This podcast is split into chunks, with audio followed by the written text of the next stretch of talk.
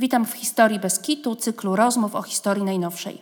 Moim dzisiejszym gościem jest ksiądz profesor Andrzej Szostek, e, filozof, etyk, rektor Katolickiego Uniwersytetu Lubelskiego w latach 1998-2004, profesor Uniwersytetu Marii Curie Skłodowskiej, profesor Uniwersytetu Warszawskiego. Dzień dobry. Witam pięknie, witam panią, witam państwa. E, chciałabym dzisiaj porozmawiać o wielkiej postaci, o kardynale Stefanie Wyszyńskim, prymasie tysiąclecia. Kim był? Tak, on pochodził chyba ze wschodu Polski, ale do seminarium wszedł we Wrocławku i tam to seminarium kończył. No, potem odbył studia, także na Katolickim Uniwersytecie Lubelskim. Został e, biskupem e, w 1946 roku i to biskupem Lublina, w Lublinie.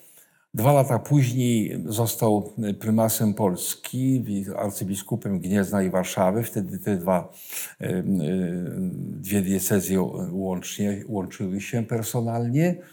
No i e, rzeczywiście stał się postacią numer jeden w Kościele Polskim, zwłaszcza w kontekście właśnie komunizmu, który nastał po II wojnie światowej w Polsce.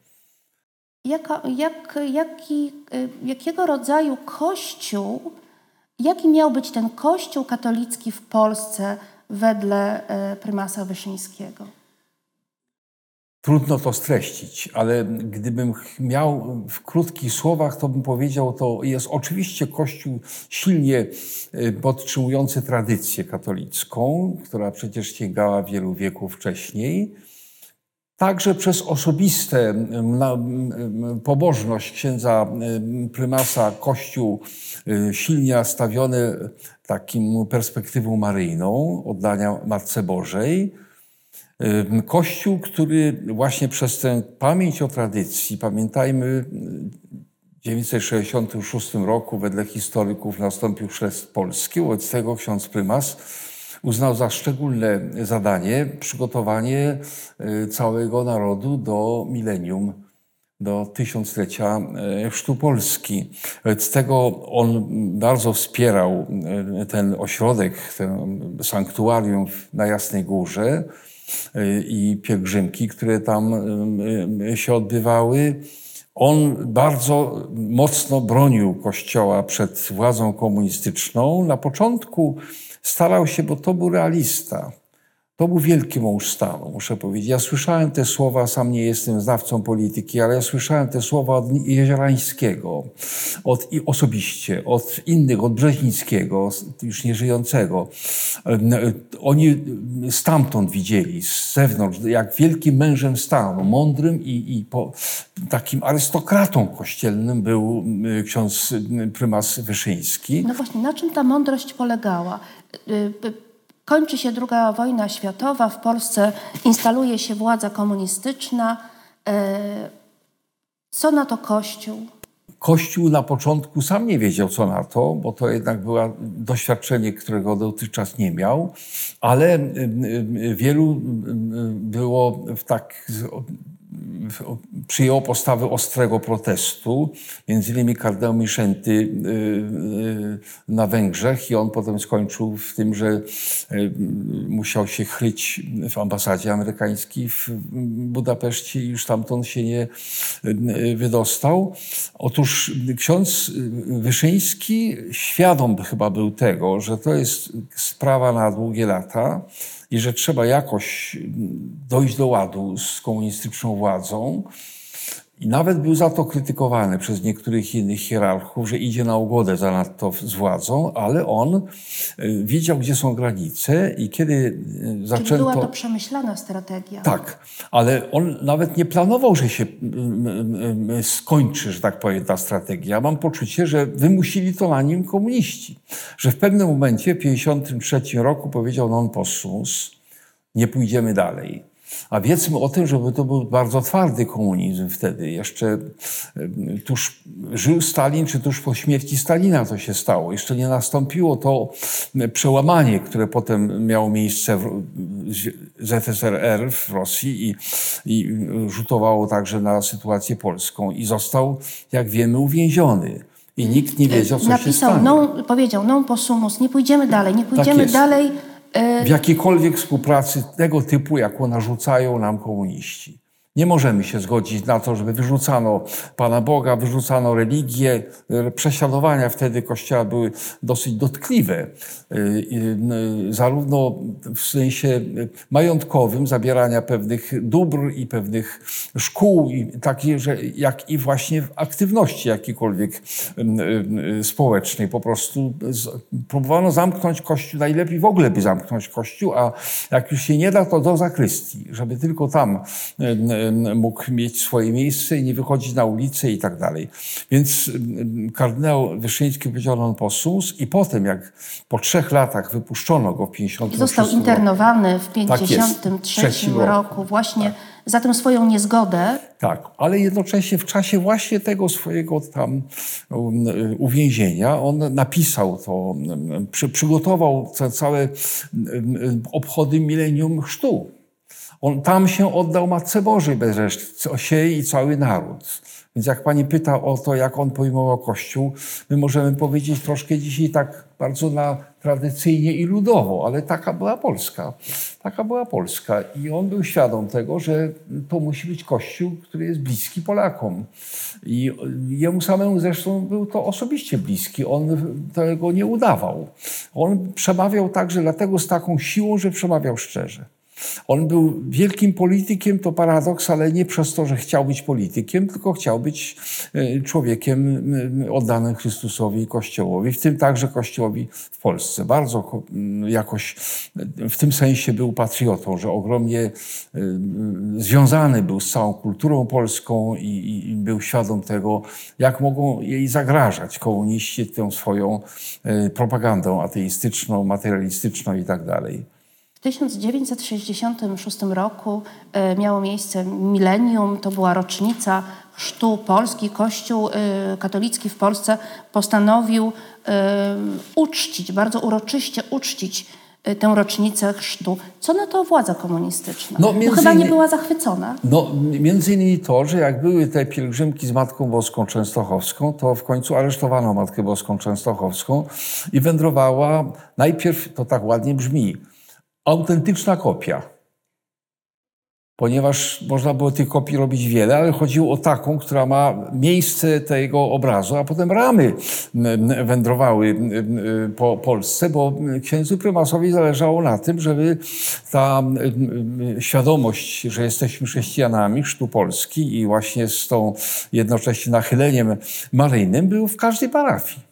Każdej parafii. Więc idea była taka, że ten obraz wędruje, wędruje w całej tak. Polsce. Tak jest. To... A co to znaczy, że aresztowano matkę? No to znaczy, że nie pozwalano na przewożenie tego obrazu. To była, ja, to są skomplikowane historie z tym, jak tam próbowano ukraść ten, ten obraz z powrotem z, od władz komunistycznych i tak dalej. W końcu lądował z powrotem na Jasnej Górze, ale ta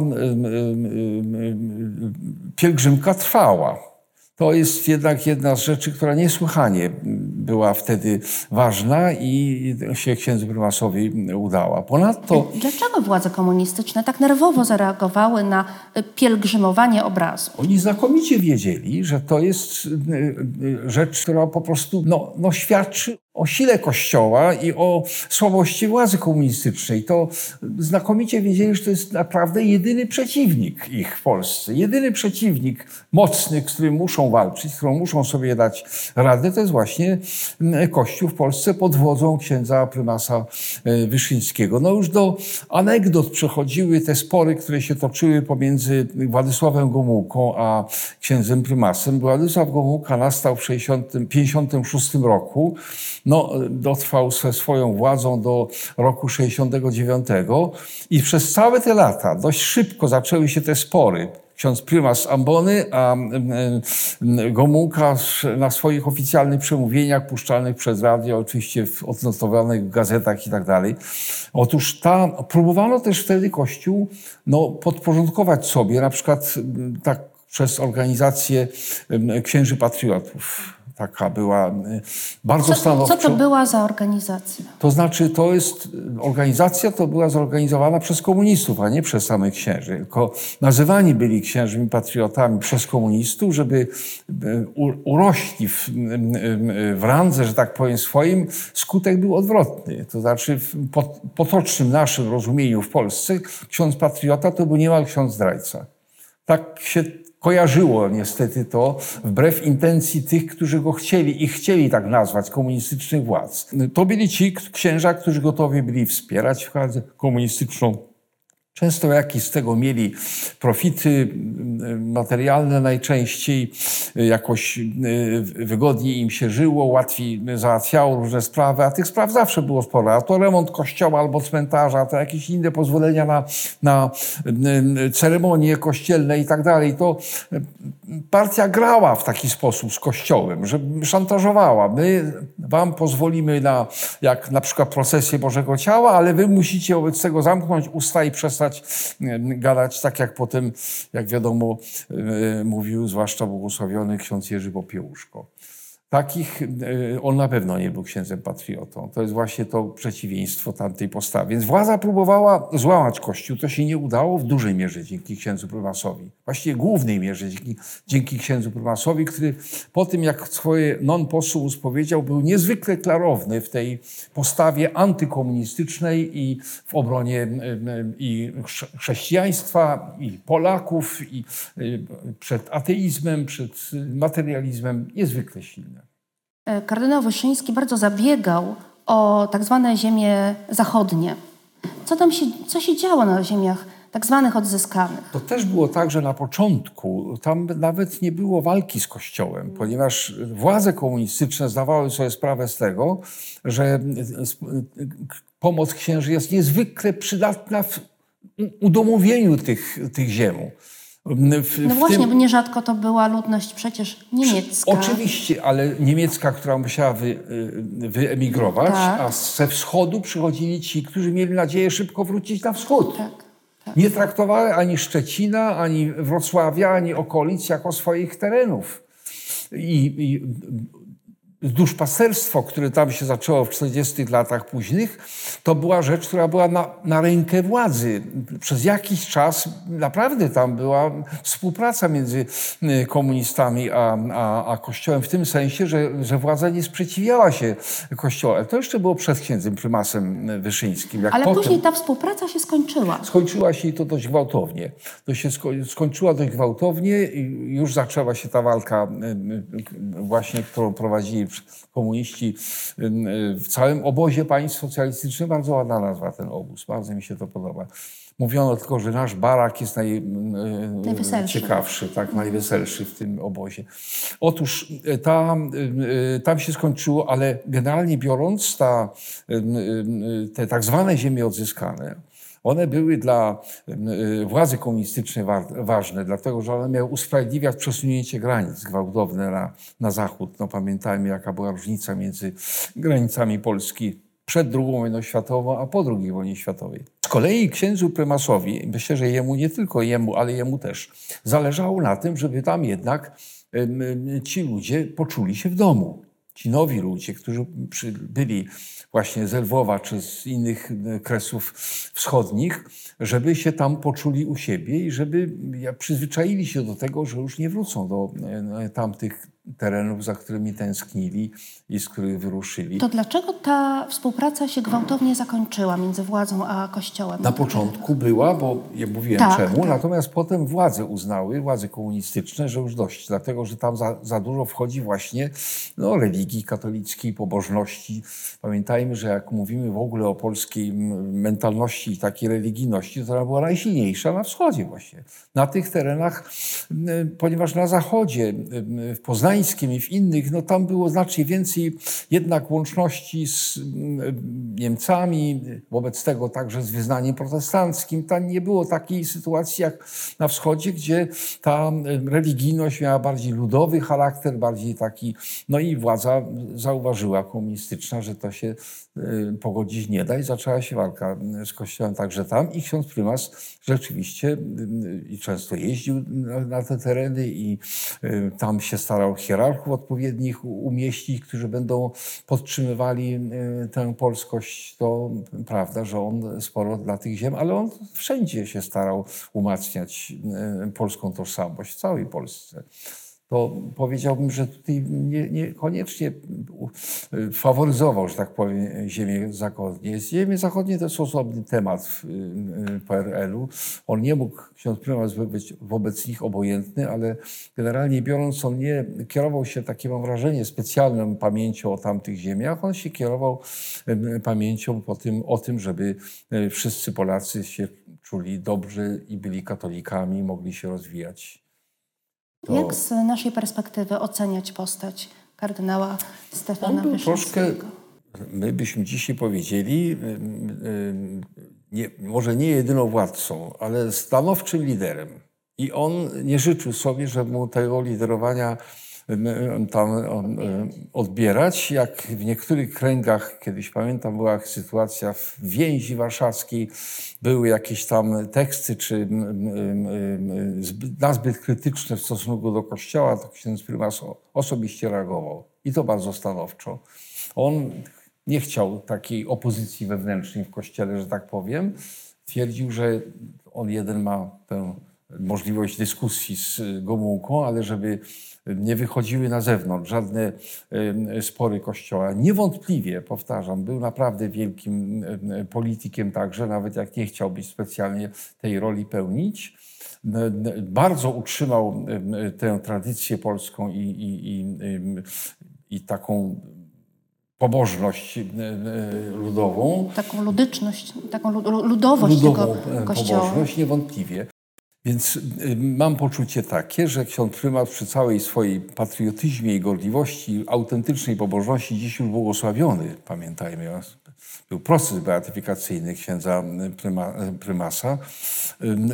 Tych zmian soborowych nie wprowadzał na zbyt szybko i na zbyt chętnie, tak najostrożniej powiem. I mam poczucie, że ta postawa do dziś dnia w kościele jest polskim, zaciążyła na kościele polskim. My sobie nie doceniamy tego wydarzenia, jakim był Sobór Watykański II i tych niesłychanych dokumentów, które tam miały miejsce. W konstytucji dogmatycznej o Kościele, Lumen Gentium, jest na przykład kluczowe znaczenie ma kategoria ludu Bożego. Oczywiście Kościół jest przedstawiany różnymi innymi metaforami. To i oblubienica Chrystusa, i świątynia, i tak dalej. Lud Boży. Dlaczego on jest taki ważny? Bo to jest lud pielgrzymujący, który ma różne warstwy. Są w nim katolicy, są e, katechumeni, są wyznawcy innych chrześcijańskich wyznań, są także wyznawcy innych religii, wymieniane są wprost judaizmu i, i islamu i innych religii. Są nawet ci, którzy nie wierzą w Boga, nie poznali Boga, ale starają się szukać prawdy i dobra. Oni też należą do ludu Bożego. No to to yy, prezentuje Kościół jako Kościół bardzo otwarty. Tak jest i otwarty także na dialog z, ze światem. Ostatni dokument tego, dokument tego soboru, Konstytucja duszpasterska, taki nie było przedtem. Takiej w ogóle kategoria konstytucja duszpasterska nie było.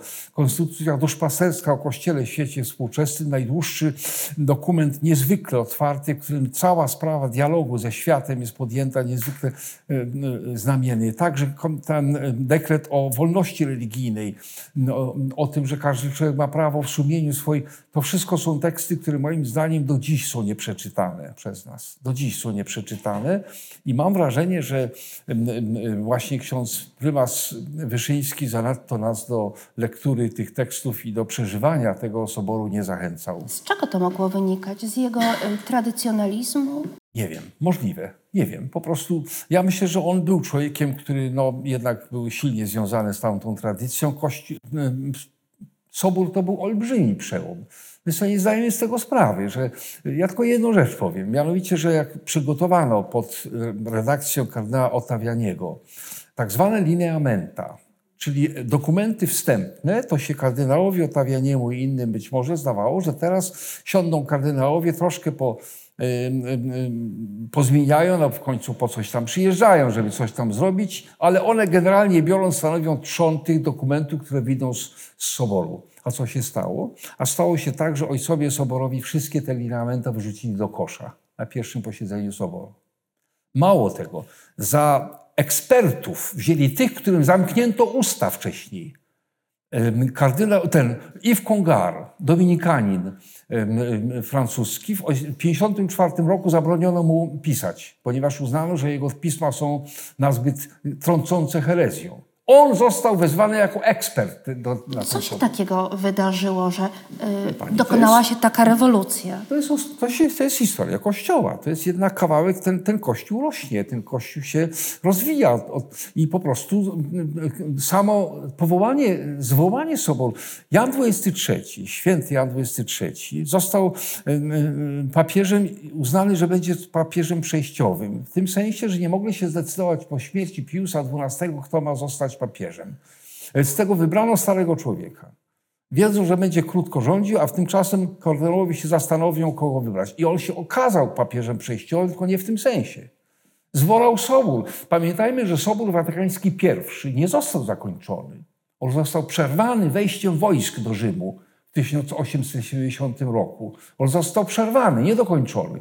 A teraz się otwiera Sobór Watykański II. Jan XXIII, on miał świadomość tego, on był dyplomatą przedtem, on w Wenecji pochodził, ale miał, był też w innych krajach, że jak bardzo potrzebne jest takie otwarcie na świat, odświeżenie e, i dialog ze światem. 60 lat mija od rozpoczęcia tego Soboru. Miejmy świadomość, jesteśmy w takim właśnie okresie.